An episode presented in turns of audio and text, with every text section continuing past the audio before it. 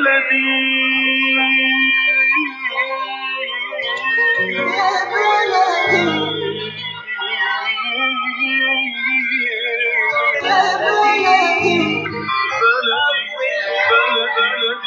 أهلا بكل الذين ينضموا للاستماع إلى راديو بلدي أول راديو عربي أمريكي ويعنى بقضايا العرب في المهجر برامجنا في راديو بلدي كل يوم جمعة من الثامنة وحتى التاسعة صباحا في بث حي ومباشر عبر WNZK راديو 690 AM صباح الخير بلدي صباح الخير لكل مستمعينا. Welcome to Radio Baladi, the first Arab, Middle Eastern, and American simulcast radio show. Radio Baladi is broadcast every Friday morning on WNZK 690 AM from 8 until 9 Eastern. Time on Good Morning Michigan. Our call-in number 248 557 3300. And now, stay tuned for the best radio talk show on Arab and American issues.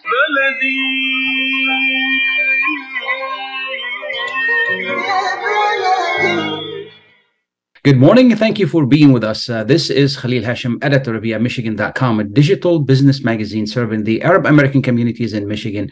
We provide business and real estate news, loan and lending information, support to small businesses, and much more. Visit us at Michigan.com.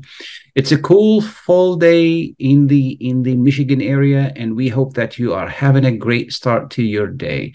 On behalf of US Arab Radio, we wish you the best of time peace, and happiness. We thank you. We thank our sponsors, our listeners, and our supporters. You know, these are these are not easy days. The war in Gaza continues at its worst, with hundreds of innocent people getting slaughtered every day. All of the calls for ceasefires have not been answered. And we are struggling what to do. But we have a lot of people in this community who are working very hard to be on the front line here in Michigan and then make a difference and then help the community reach out. And and uh, it's just just really terrible, terrible time. With us this morning is one of these hardworking people, Imad Hamad, Executive Director of the American Human Rights Council. Good morning, Imad, and thank you for being with us. Good morning, uh, Khalil, and thank you always to you and to your team and to your listeners as well. Thank you. I appreciate it. Please give us an update. Uh, what's going on in the community, and and I know you've been very busy as as a lot of people. And uh, you know, what do we need to know? Well, no doubt that these are very trying times, very difficult times, with uh, a huge package of uh, tough challenges, and uh, also everybody is charged with high emotions. It's only human, only human, and I understand. I underline that it's only human that we do something, that we act, that we don't accept, that we don't condone, that we don't sit silent, um, uh, uh, witnessing uh, a genocide, uh, ethnic cleansing, slaughtering of innocent civilians in Gaza, killing the unborn before the infants, before the children, before the women, before the elderly.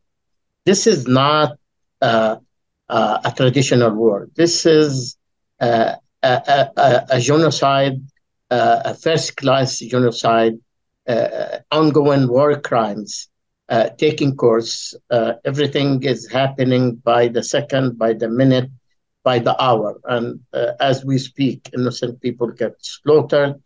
Israel non-stop of its carpet bombing to residential areas like I understand the notion of the typical traditional war, and I understand war is uh, as ugly as it is. It's always going to claim innocent lives. Uh, but here we talk about uh, norms and protocols that even the United Nations, the international community, put forth to set the tone for the real, uh, for the rules of engagement. Uh, and we understand that some people get caught uh, caught in the crossfire, and then we, we witness losses of innocent lives. But what we see here is not even the definition of war. I think Israel, with our American signature, unfortunately, is redefining uh, the meaning of war and uh, redefining even our American values that, uh, uh under no circumstances, justify and condone uh, the killing, the mass killing of uh, innocent people in Palestine or anywhere else. So the, the community here uh, as Americans, as an integral part of this nation, we have a duty.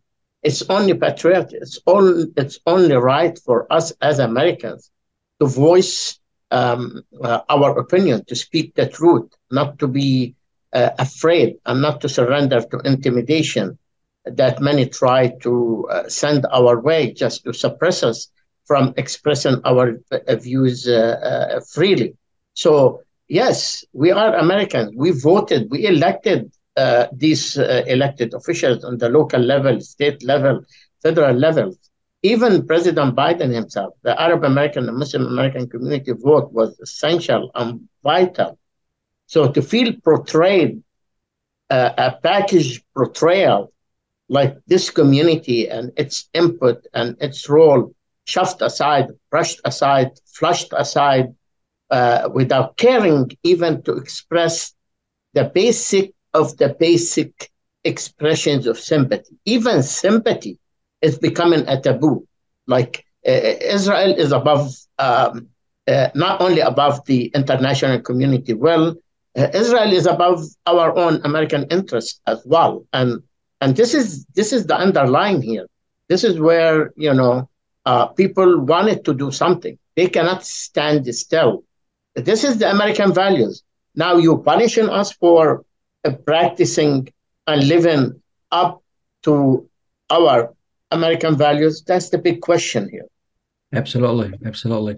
Have you been getting calls from people being harassed or being, uh, you know, your organization has it been getting any calls? Well, let's uh, let's uh, first uh, uh, put firm a message that hate is blind. Yeah. And acts of hate Uh, uh, are blind.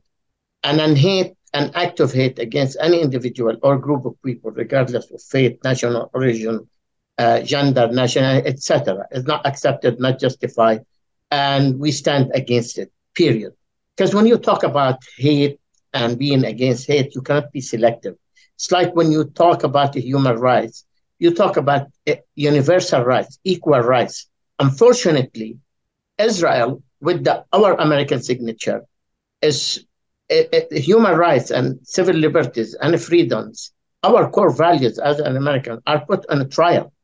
They are being hostage to the Israeli interest uh, uh, uh beyond and above our own interests as Americans. Yes, um, we get our share. Uh, some of it, some of it is just not organized. Some of it is like uh, uh, uh, that come from loner, extreme voices, lunatics, and we witness this in America. Hate is hate. Like we we seen it, it act of hate and hate crime is a true challenge in America. The active shooting, the mass shooting is a, is a prime example. Uh, but definitely here, when you uh, uh, provide the public with a dangerous rhetoric, and when someone on the top the highest authority in the country, President Biden himself, uh, uh, allow himself to convey uh, uh, fake news, fabricating news, not accurate news, conveying that uh, uh, Arabs, Muslims in general, under the notion of guilt by association, are, are not only terrorists, but are beheading children, hats, and raping women, and what have you what are you planning planting in some people's mind? Uh, so definitely, uh, they are to be held responsible. Those in uh, position, those uh, uh, uh, who are on authority, they should be responsible. They should be responsible of how they convey the message across to the public.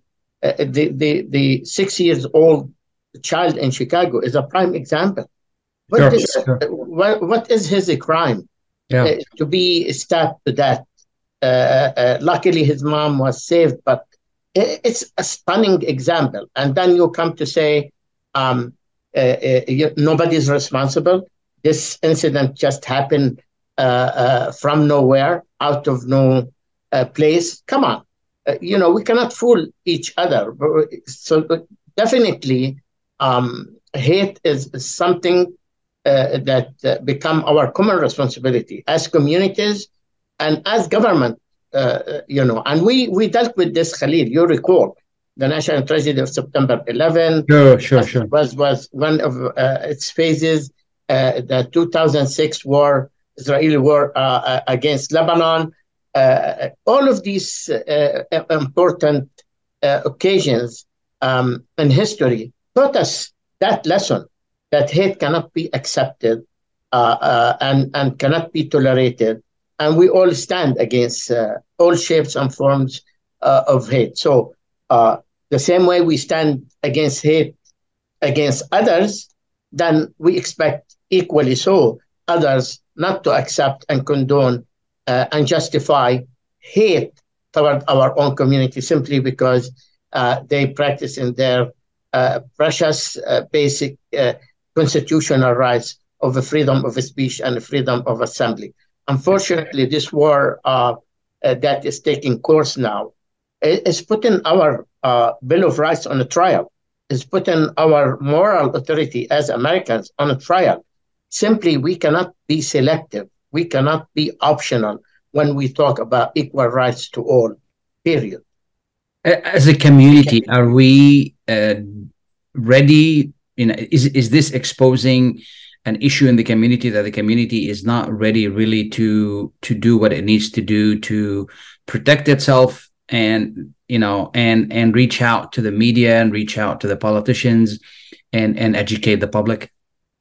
I, I think uh, uh, since the beginning of this unfortunate uh, war, um, uh, I think the community at large did a great job. I think people are people. People express themselves freely, uh, without fear, without intimidation, despite all efforts to label uh, our peaceful um, protests, expressing our uh, anger, expressing our condemnation uh, to the Israeli ongoing genocidal war against Palestinians. Um, so um, uh, people are being Americans simply, and and and and the protests that we witnessed, the action that was initiated and taken, was not just Arab Americans and Muslim Americans. We had even fellow Jewish Americans, the Jewish. Voice for Peace. Uh, so it, it is a matter of uh, pro uh, peace, pro Palestinians are pro peace, not pro war. And if, if condemnation of genocide and ethnic cleansing is a crime, then I would say maybe you're going to take half of the American society and put them under that uh, uh, uh, general labeling of being a pro um, Hamas or a pro any other particular group here. The issue here is not Hamas. The issue here is 75 years of uh, oppression, aggression, occupation, suffering.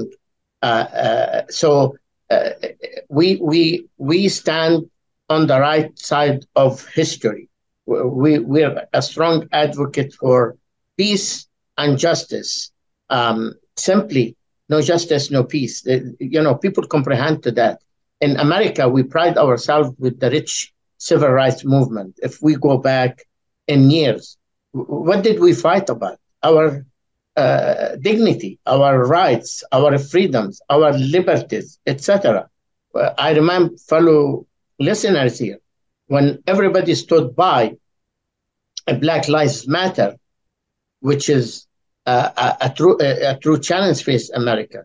Same thing, Palestinian lives matter. Every life matter. You know, the value of a human life cannot be determined by its race, its faith, or national origin.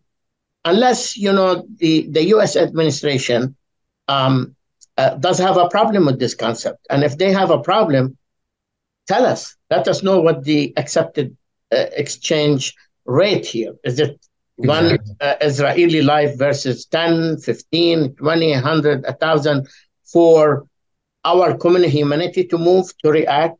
I think what we're witnessing uh, aches everybody's heart, every human heart. Look, yeah. I am, I am disgusted with Senator Graham's uh, uh, statement today that he does not care how many Palestinians may die, and regardless how many may die, he is not going to question Israel, period. So is this America? Is this the values that we stand for as Americans, as American nation? This is this Yeah, is it is unfortunate. It's really, really unfortunate. What should we do as a community? I mean, there has been some protests. There's a lot of people reaching out to different parties. What else should we do as a community? Well, I think the community made its voice loud and clear. I think uh, uh, local, state, and federal officials uh, been taking notice of the community's response, uh, not only in Dearborn, not only in Michigan, but across um, the nation. Uh, if uh, if I want to uh, judge this, I judge it by the name of the public opinion that poured the streets across the whole world. Uh, and and unless we come to say that these people are not people, these all are pro-Hamas people. Millions of people went out against the Israeli genocide, critical of the U.S. unconditional and blind support to Israel. So it, you know, we we have a challenge here um, uh, before our community that um, whatever we did was good, whatever we're going to do is good, but we need to do more. We need to be more uh, effective, more efficient. And I here take as an take it as an opportunity, uh, as much as we need to help uh, our uh, uh, fellow brothers and sisters in humanity in Gaza we need to look deep how to how do we uh, rise to the occasion and empower our own community. Mobilization and organizing the community is key. Uniting the community is key. And I hope that the community, through its uh, leadership, different organization, um, can rise to the occasion, can rise to the challenge, and do what's what is right. We need a strong political voice. Uh, we need all resources, uh, civil uh, rights organization, human rights organization, all of our ethnic media, all need to be empowered, all need to be supported. This is a, a very tough challenge. This is not one-sided, and this is not something that is going to end today or tomorrow. Absolutely. Final thoughts. Well, I'm not fond of war. Definitely, no one is, uh, and I think uh, um, no human uh, can uh, can tolerate uh, seeing the ongoing uh, massacres, the ongoing killing of innocent people, targeting children, targeting medical facility, rescue aid worker, even journalists using water, food, medicine as weapons of uh, mass destruction is something uh, can uh, make us just sit silent uh, or uh, make us uh, just sit aside and just watch. This is not the time to watch. This is the time for our continued action, and I, I'm, I'm definite that the community will keep on not accepting this genocide to slip by uh, not by our name at least. Imad, thank you so much. I appreciate you taking the time to be with us and thank you for all you do. Thank you, Khalil. I always appreciate it. Thank you. We're going to take a short break. We'll, uh, stay tuned. We'll be right back. Get ready for an amazing experience at Ishtar Restaurant on 15 Mile Road in Sterling Heights. Enjoy excellent hospitality from owners Ali Al Baghdadi and Fatty Bonham, serving the best in Mediterranean food. Try Chef Ali Al Baghdadi's famous shawarma, the best Iraqi grills and food, and the best Arabic and international dishes. Dine in our authentic atmosphere or take out. Call 586 698 2585 or check us out on Facebook. Ishtar Restaurant practices all CDC guidelines and is open every day 11 a.m. to 10 p.m. Have an amazing experience today at Ishtar Restaurant, 3625 15 Mile Road, Sterling Heights. Welcome back and thank you for being with us. This is Khalil Hachem with US Arab Radio. We're going to continue to talk about uh, the war in Gaza. There has been several protests in our community. It's important that we explain the rights of citizens for protesting and what is allowed, what is not allowed. And with that is uh, with us this morning is Ramis Wadood. He's an attorney with the ACLU, American Civil Liberties Union. I hope I said your name correctly. Yes, it's it's Ramis Wadood. Yeah. Ramis Wadood. Okay, thank you so much. We appreciate you taking the time to be with us. Uh, Ramis, there has been quite a bit of a, a, push in the United States against uh, protesters. You know this is a very emotional topic for both sides for for for everybody. We just wanted to make sure what does the constitution afford us as citizens? That's a great question. I think it's especially important right now. Uh, the constitution is very clear that everybody in the united states has a right to assemble and protest, whether they're protesting their government, whether they're protesting a business, an individual. They have the right to come together and raise their collective voice to protest current issues. Absolutely. And how is that done? Is there are there like uh, uh, uh, things that people need to, to do and identify an area? Uh, what what are the procedures? Sure. So that's the beauty of protest is that there's no one way to protest, uh, especially if you're protesting breaking news. Uh, you don't need to go through uh, whatever procedure the government sets up to get a permit. If you are responding to breaking news, you do not need a permit to protest. Uh, oftentimes nowadays, given how popular social media is, protests are organized over Facebook or Instagram or Twitter. Uh, all you need to do is pick a place and have people show up. Now, your rights might be a bit different depending on where you choose to protest. Your rights are strongest on public property specifically uh, on uh, public sidewalks and parks and areas where you're really not blocking traffic, whether that's pedestrian traffic or vehicular traffic. You don't need a protest permit uh, to show up and protest on a public sidewalk or in front of a government building. Uh, that might change if you're trying to go inside a building or if you're trying to go onto private property if it's a private property like a like a parking lot or a convention center you're going to need the permission of the property owner. Uh, but your rights are strongest. And by that, I mean you have the right to protest. You don't need a permit if you're doing it on uh, something like a public sidewalk or a public park. Are there any limitation to what banners you can carry and what you can do during the protest?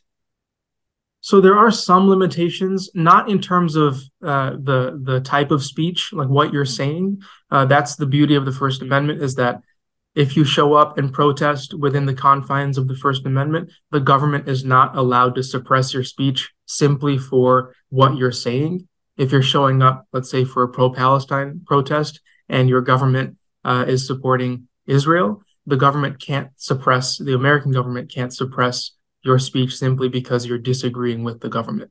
Now, there are some restrictions in terms of, uh, you know, some cities may have ordinances that restrict the level of uh, loudness that your speakers can go. So if you're trying to use loudspeakers or if you think you'll have a lot of people, you may need to get a permit uh, to exceed certain sound levels or to spill over onto the street. In that case, you should go through your government agency. A lot of government agencies have forms or websites where you can pretty easily apply for a permit. So if you think your permit is going to get loud, or your, your protest is going to get loud or big, then you're safer getting your protest permit.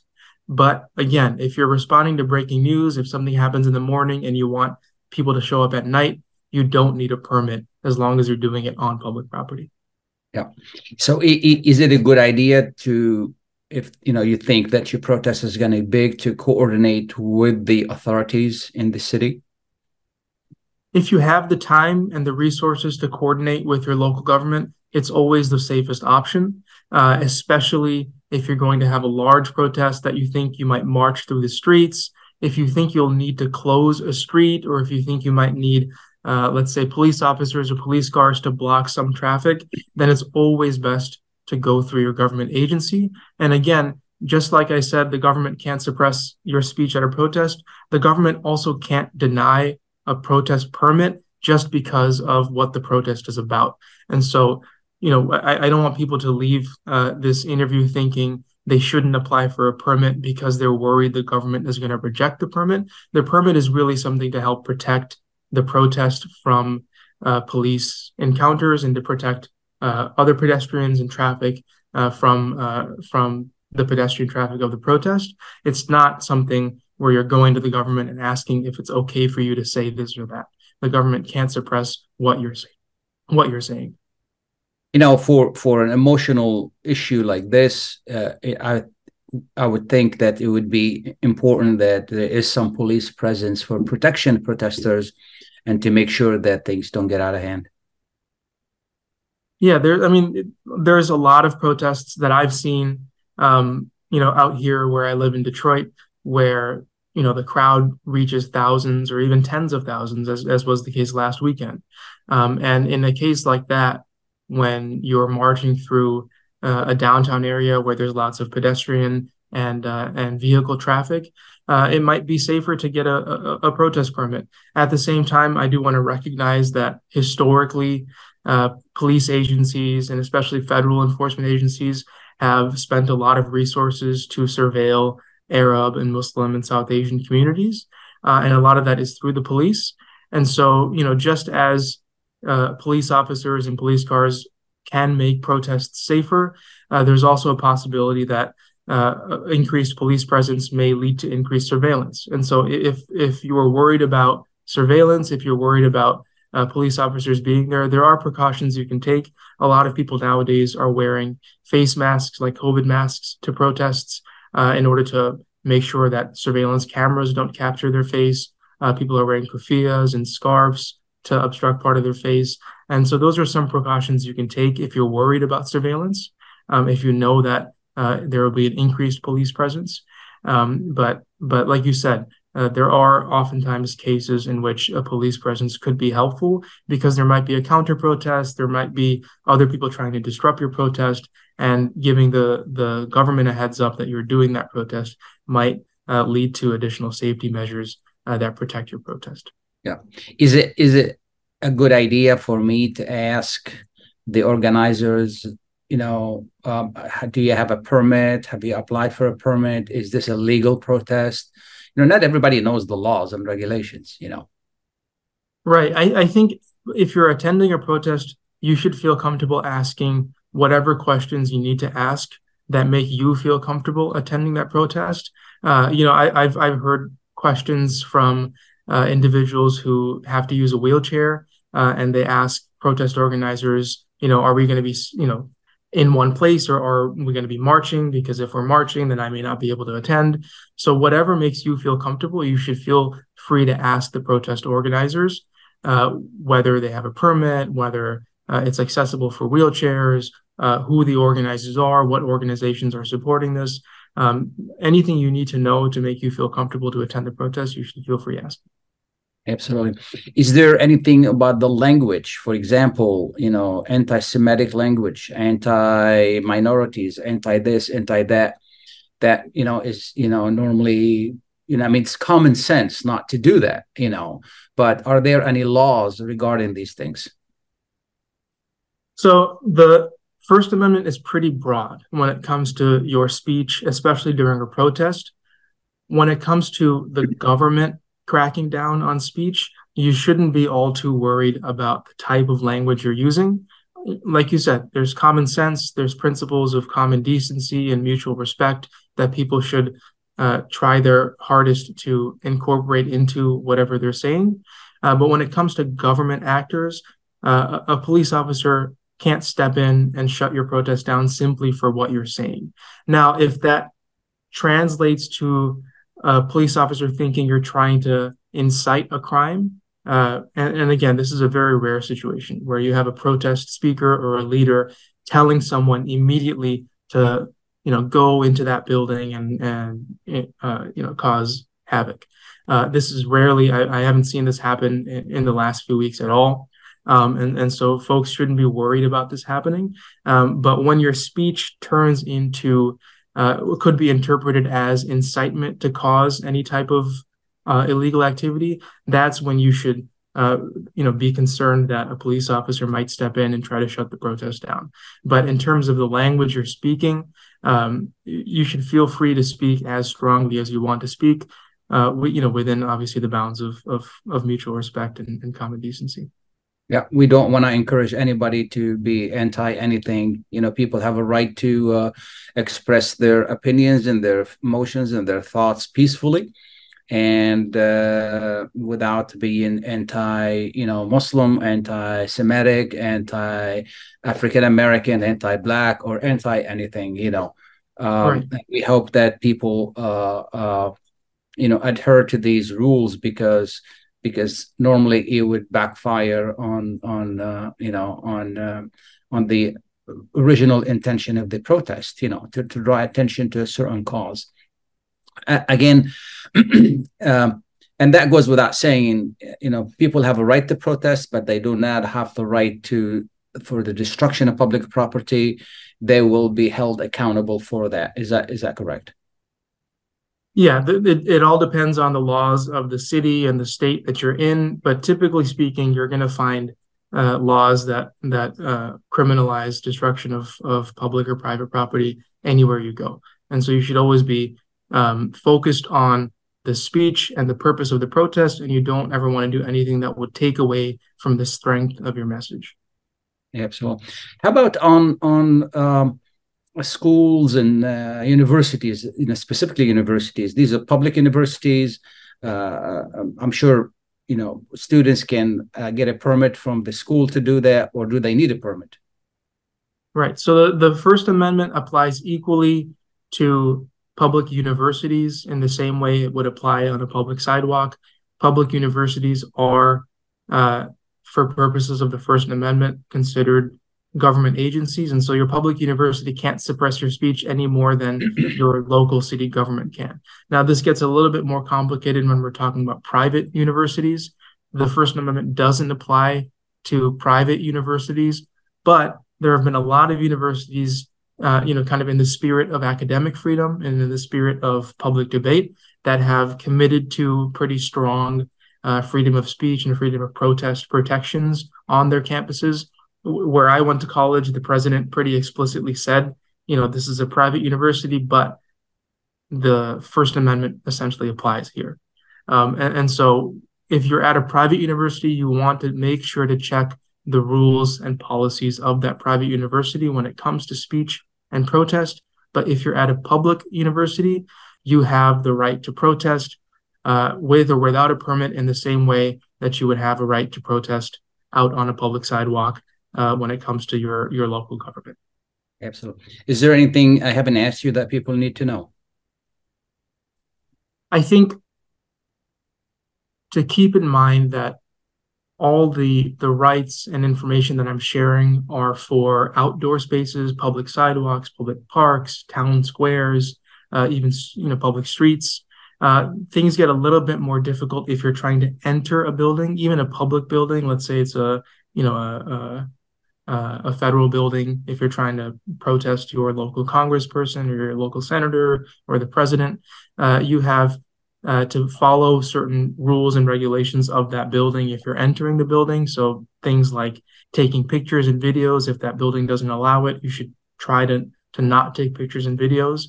Uh, if the police ask you to disperse, uh, if they ask you very clearly and tell you how and when you have to disperse, you should try to follow those police officers' orders.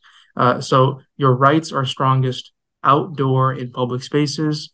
Uh, your rights are diminished a bit when you go into indoor public spaces and your rights depend entirely on the property owner if you're talking about private uh, property such as parking lots or uh, businesses if if you're blocking the right of way the police can arrest you if you're blocking a right of way and you don't have a permit for blocking a right of way uh, which again it's it's pretty easy to get a permit that requires street closures uh, for a protest if you're blocking a right of way uh, and the police ask you to uh, to move out of the way and you refuse that order, then a police officer might be able to arrest you.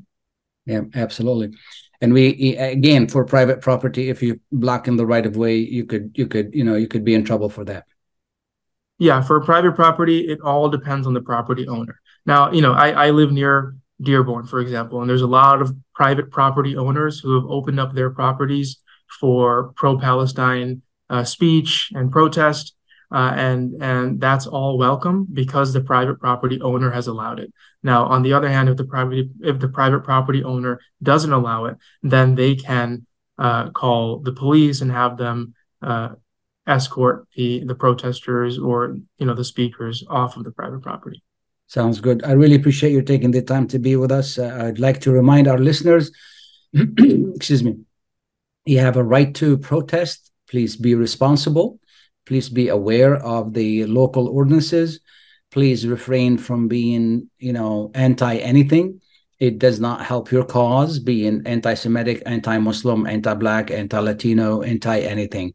We ask you to be as civil as possible, as peaceful as possible, as you, it is your right to, to protest, but you, know, you need to do it the right way. Thank you so much. I really appreciate you being with us. Thank you for having me. Absolutely. We're going to take a, a short break. Please stay tuned. Life is a nonprofit charity that's provided humanitarian aid and development to people and communities for over 25 years, regardless of race, color, religion, or cultural background. When disaster occurs here or around the world, Life for Relief and Development rushes in to provide food, medical aid, and shelter to those in need. Please help improve these efforts. Make your tax deductible donation to Life now at lifeusa.org or call 248 424 7493. Welcome back and thank you for being with us. Uh, we're going to shift topics to healthcare. Open enrollment starts this week, and with us this morning is Director of the Michigan Department of Insurance and Health, uh, Miss Anita Fox. Good morning, Miss Fox, and thank you for being with us. Oh, thank you for having me. Absolutely. So, what is open enrollment and who's eligible? And we're going to talk a little bit more about the services. So open enrollment, as you mentioned, kicked off on November 1st. Um, what it is, it's a, a chance uh, for all Michiganders um, to take a look at their health insurance needs and check out what's available on uh, the, the federal marketplace, also known as kind of the ACA or Obamacare.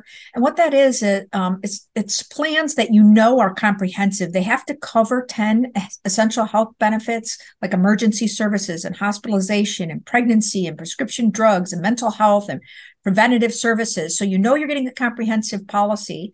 And um, the government also, the federal government also renewed subsidies. So it's an important time to also determine whether you might be eligible for low or no cost um, health insurance. Who's eligible for this? So it's based on income, but we know that um, last year, about 85% of those who applied um, got health insurance for $10 or less a month and really what's really great about the the process if you go to um, healthcare.gov which is um, the website or you can come in through our website at the department of insurance and financial services but if you go in there you can kind of preview it. Here's my income here's how many people are in my family and and they'll show you the different options um, and that which depends on family size you know what you're going to get and, and, the like. So it's just a great opportunity and the really the biggest mistake anyone can make is not try um, yeah. People think it's going to be complicated or expensive, but it's it's really intuitive to go through it. And there's free local help. There's a button on there that says "Find me local help," and it'll be somebody um, that you can work with to see what's right for you and your family. Is this mainly for people who do not have health insurance right now? Well, if you have health insurance in another way, like through your employer, it may not apply to you. But anybody else who's um, like lost their coverage or um, you know maybe uh, you know, turning 21 or 26, depending on whether when they get off their parents' coverage. Um, it's for people who may have already had an individual plan, but want to see what else is out there and how much it's going to cost and whether there's a subsidy. So there's no harm in looking and there's no wrong door. If you're eligible for Medicaid or Medicare, when you start filling it out, it'll redirect you to the mm-hmm. program that's best for you. Medicare, that's for retired individuals, and Medicaid, that's the one offered by the state to low income residents. Right. So Medicare is for seniors, um, 65 and older.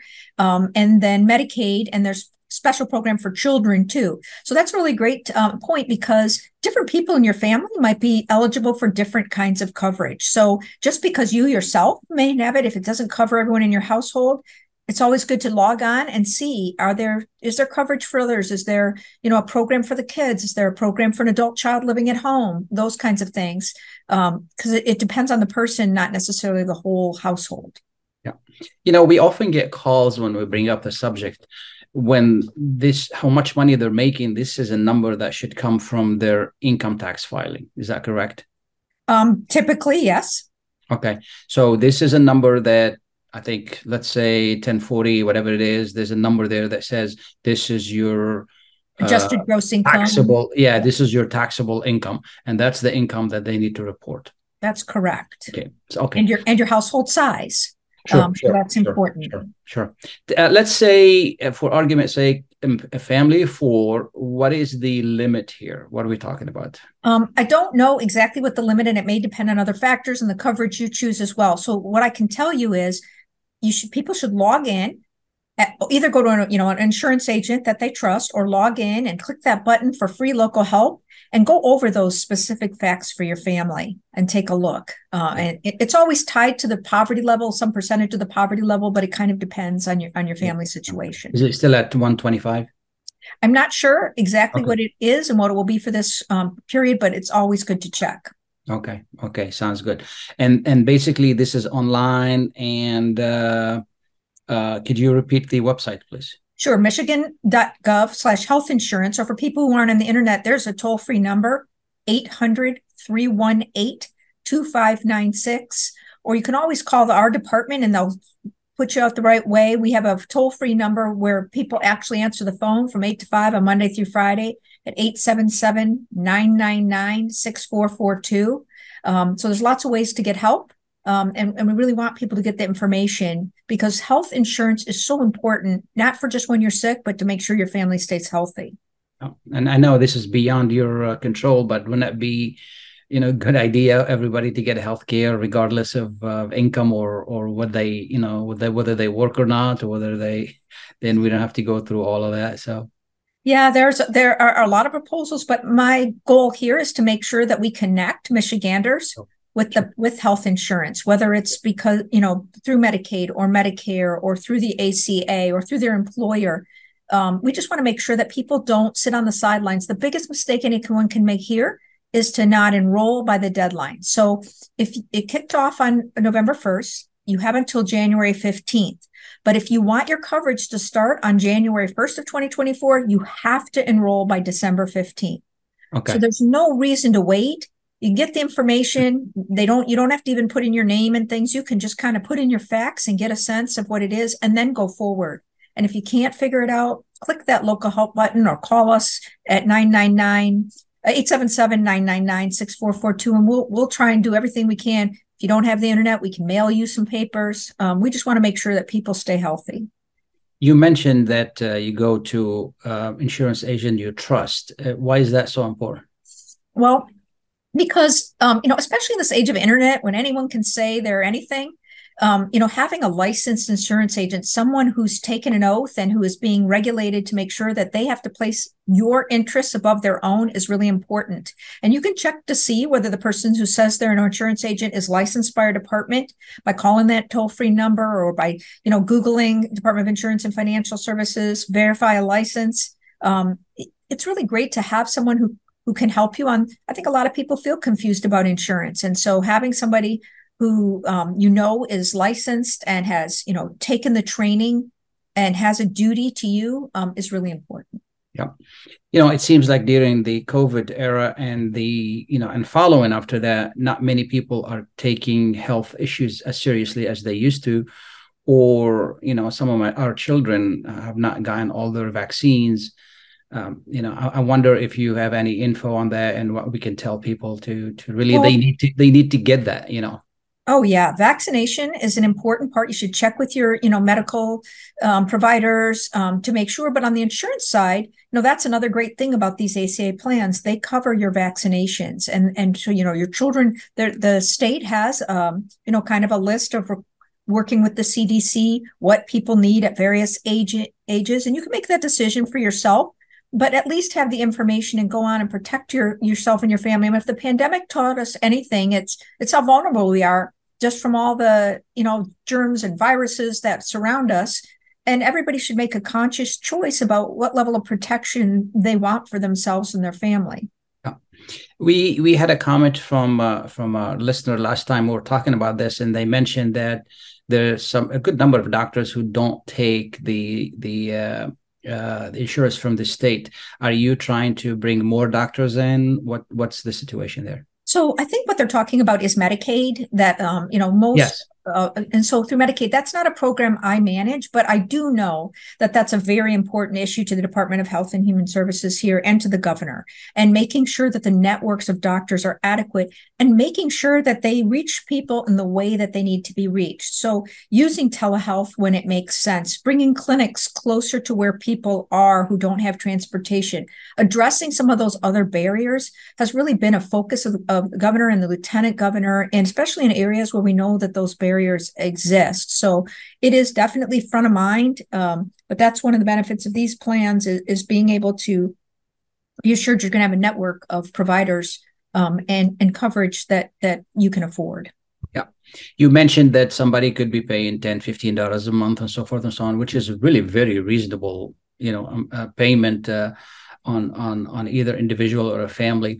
Is there a scale? Like what's the highest a person could could pay, could pay the most? you know there's different levels of coverage. There's you know like silver level and there's gold. So it really depends on your family size what level of coverage you pick. So there's a wide range and and that's why it's so important to kind of log in or get with the local help uh, and and understand kind of that balance what's the coverage, what's it cost, what's right for my family's needs and budget, and find what's best for you.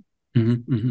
Could also result out of this uh, the fact that I may have private insurance, but it's not strong, and and the state could serve as a backup. So, um, what this does is the one, the nice thing about these marketplace plans is they have they have to provide these essential health benefits. Okay. So you know that the care you're getting is going to the policy you get is comprehensive health care. That was one of the goals of the ACA. It's really hard for people to to know like you get an insurance policy what does it cover? You know when when i'm sick how much am i going to have to pay if there's i have to go to the emergency room? Those kinds of things.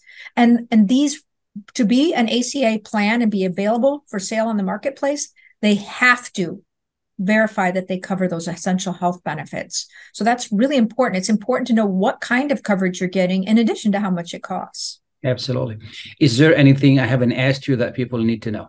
Well, um, some people, you know, we have a lot of people from Michigan from a lot of places, so you might want to might want to know that, um, in addition to U.S. citizens who are eligible for the marketplace, lawfully present immigrants are also eligible for the, both the marketplace and the subsidies if they qualify based on their income and family size. So some of those would include um, lawful permanent residents, green card holders, they're eligible for the subsidies and for marketplace coverage. Refugees that come in under the refugee status, people come in um, and and uh, you know under the asylum rules. Um, people who were conditionally conditional entrance that was granted before 1980. Um, anybody who comes under under the Convention Against Torture and other related groups. So don't just assume that it only applies to certain groups. If you are lawfully within the United States under any of those programs, you can be eligible both for the coverage and for those government subsidies. Absolutely. Thank you so much. I really appreciate you taking the time to be with us. Uh, uh, Anita Fox from the Department of Insurance and Health. And as you heard it, uh, I'm talking to our listeners. Uh, open enrollment is up till January 15, and you need to log in. And could you repeat the website, please? Sure. They can go to healthcare.gov or they can call 800 318 2596, or they can always reach us at michigan.gov slash health insurance. Thank you so much. We appreciate Thank your time. You. I appreciate the opportunity. Absolutely. At Top Rehab Physical Therapy Clinic in Dearborn, we provide effective physical therapy sessions in order to limit pain and discomfort. Top Rehab provides physical therapy care for any diagnosis prescribed by a physician, and we regularly see and treat conditions such as stroke, TMJ, fibromyalgia, sciatica, joint pain, and more. We use a variety of pain management methods, including modalities, soft tissue mobilization, and therapeutic exercise. If you're in need of physical rehabilitation or physical physical therapy, get the highest quality health care at Top Rehab. Most insurance is accepted and we're open Monday, Wednesday, and Friday 8 to 6, Tuesday and Thursday 8 to 5, and Saturday 10 till 2. Call for an appointment today at 313 846 0555. That's 313 846 0555. Choose Top Rehab Physical Therapy Clinic on Michigan Avenue in Dearborn. Life's too short to be in pain. Welcome back. This is Khalil Hachem with US Arab Radio. Uh, we're going to be talking about uh, uh, shifting to continue to shift to a different uh, subject and different topic. Uh, earlier, we talked about uh, open enrollment, and now we're going to be talking about Tuesday. Tuesday is a general election in the United States. It, that's that normally happens in November, and in some cities we have elections, and it happens that in the Dearborn Heights we have elections for several uh, uh, posts. With us this morning is Zouher Abdel He's running for the Dearborn Heights City Council. Zuhair, welcome. Thank you for being with us. Thank you, Haj Khalil, for inviting me. I appreciate it. Absolutely. So, what's going to happen on Tuesday? Tuesday, there is uh, six uh, running for three seats, and uh, the residents have a choice to select one, two, or three candidates. If you vote for four, then your ballot will be basically void. So people have to be careful. They can only vote for one or two or three, not more than that. Okay. And we have two. We have uh, the incumbent Mo Baydoun. He's running for his seat. And we had Dave Abdallah. He's the president of the city council. He's not running. And I'm running with Denise Malinowski. She used to be the chairman of the city council. And uh, basically she lost the election against Mayor Bazzi, and now she's coming back for the city council. And we have uh, Mr. Hassan Saab and uh, Mr. Ray Muscat, who basically uh, was a city council member and came third in the primary, but he resigned. So people have to be very careful and they should know that he resigned his seat but he is on the ballot. Uh, some people probably will vote for him, uh, even he resigned. And we have Mr. Ahmed Al Kabi. So people have to be very careful who they choose because this is very important for our city.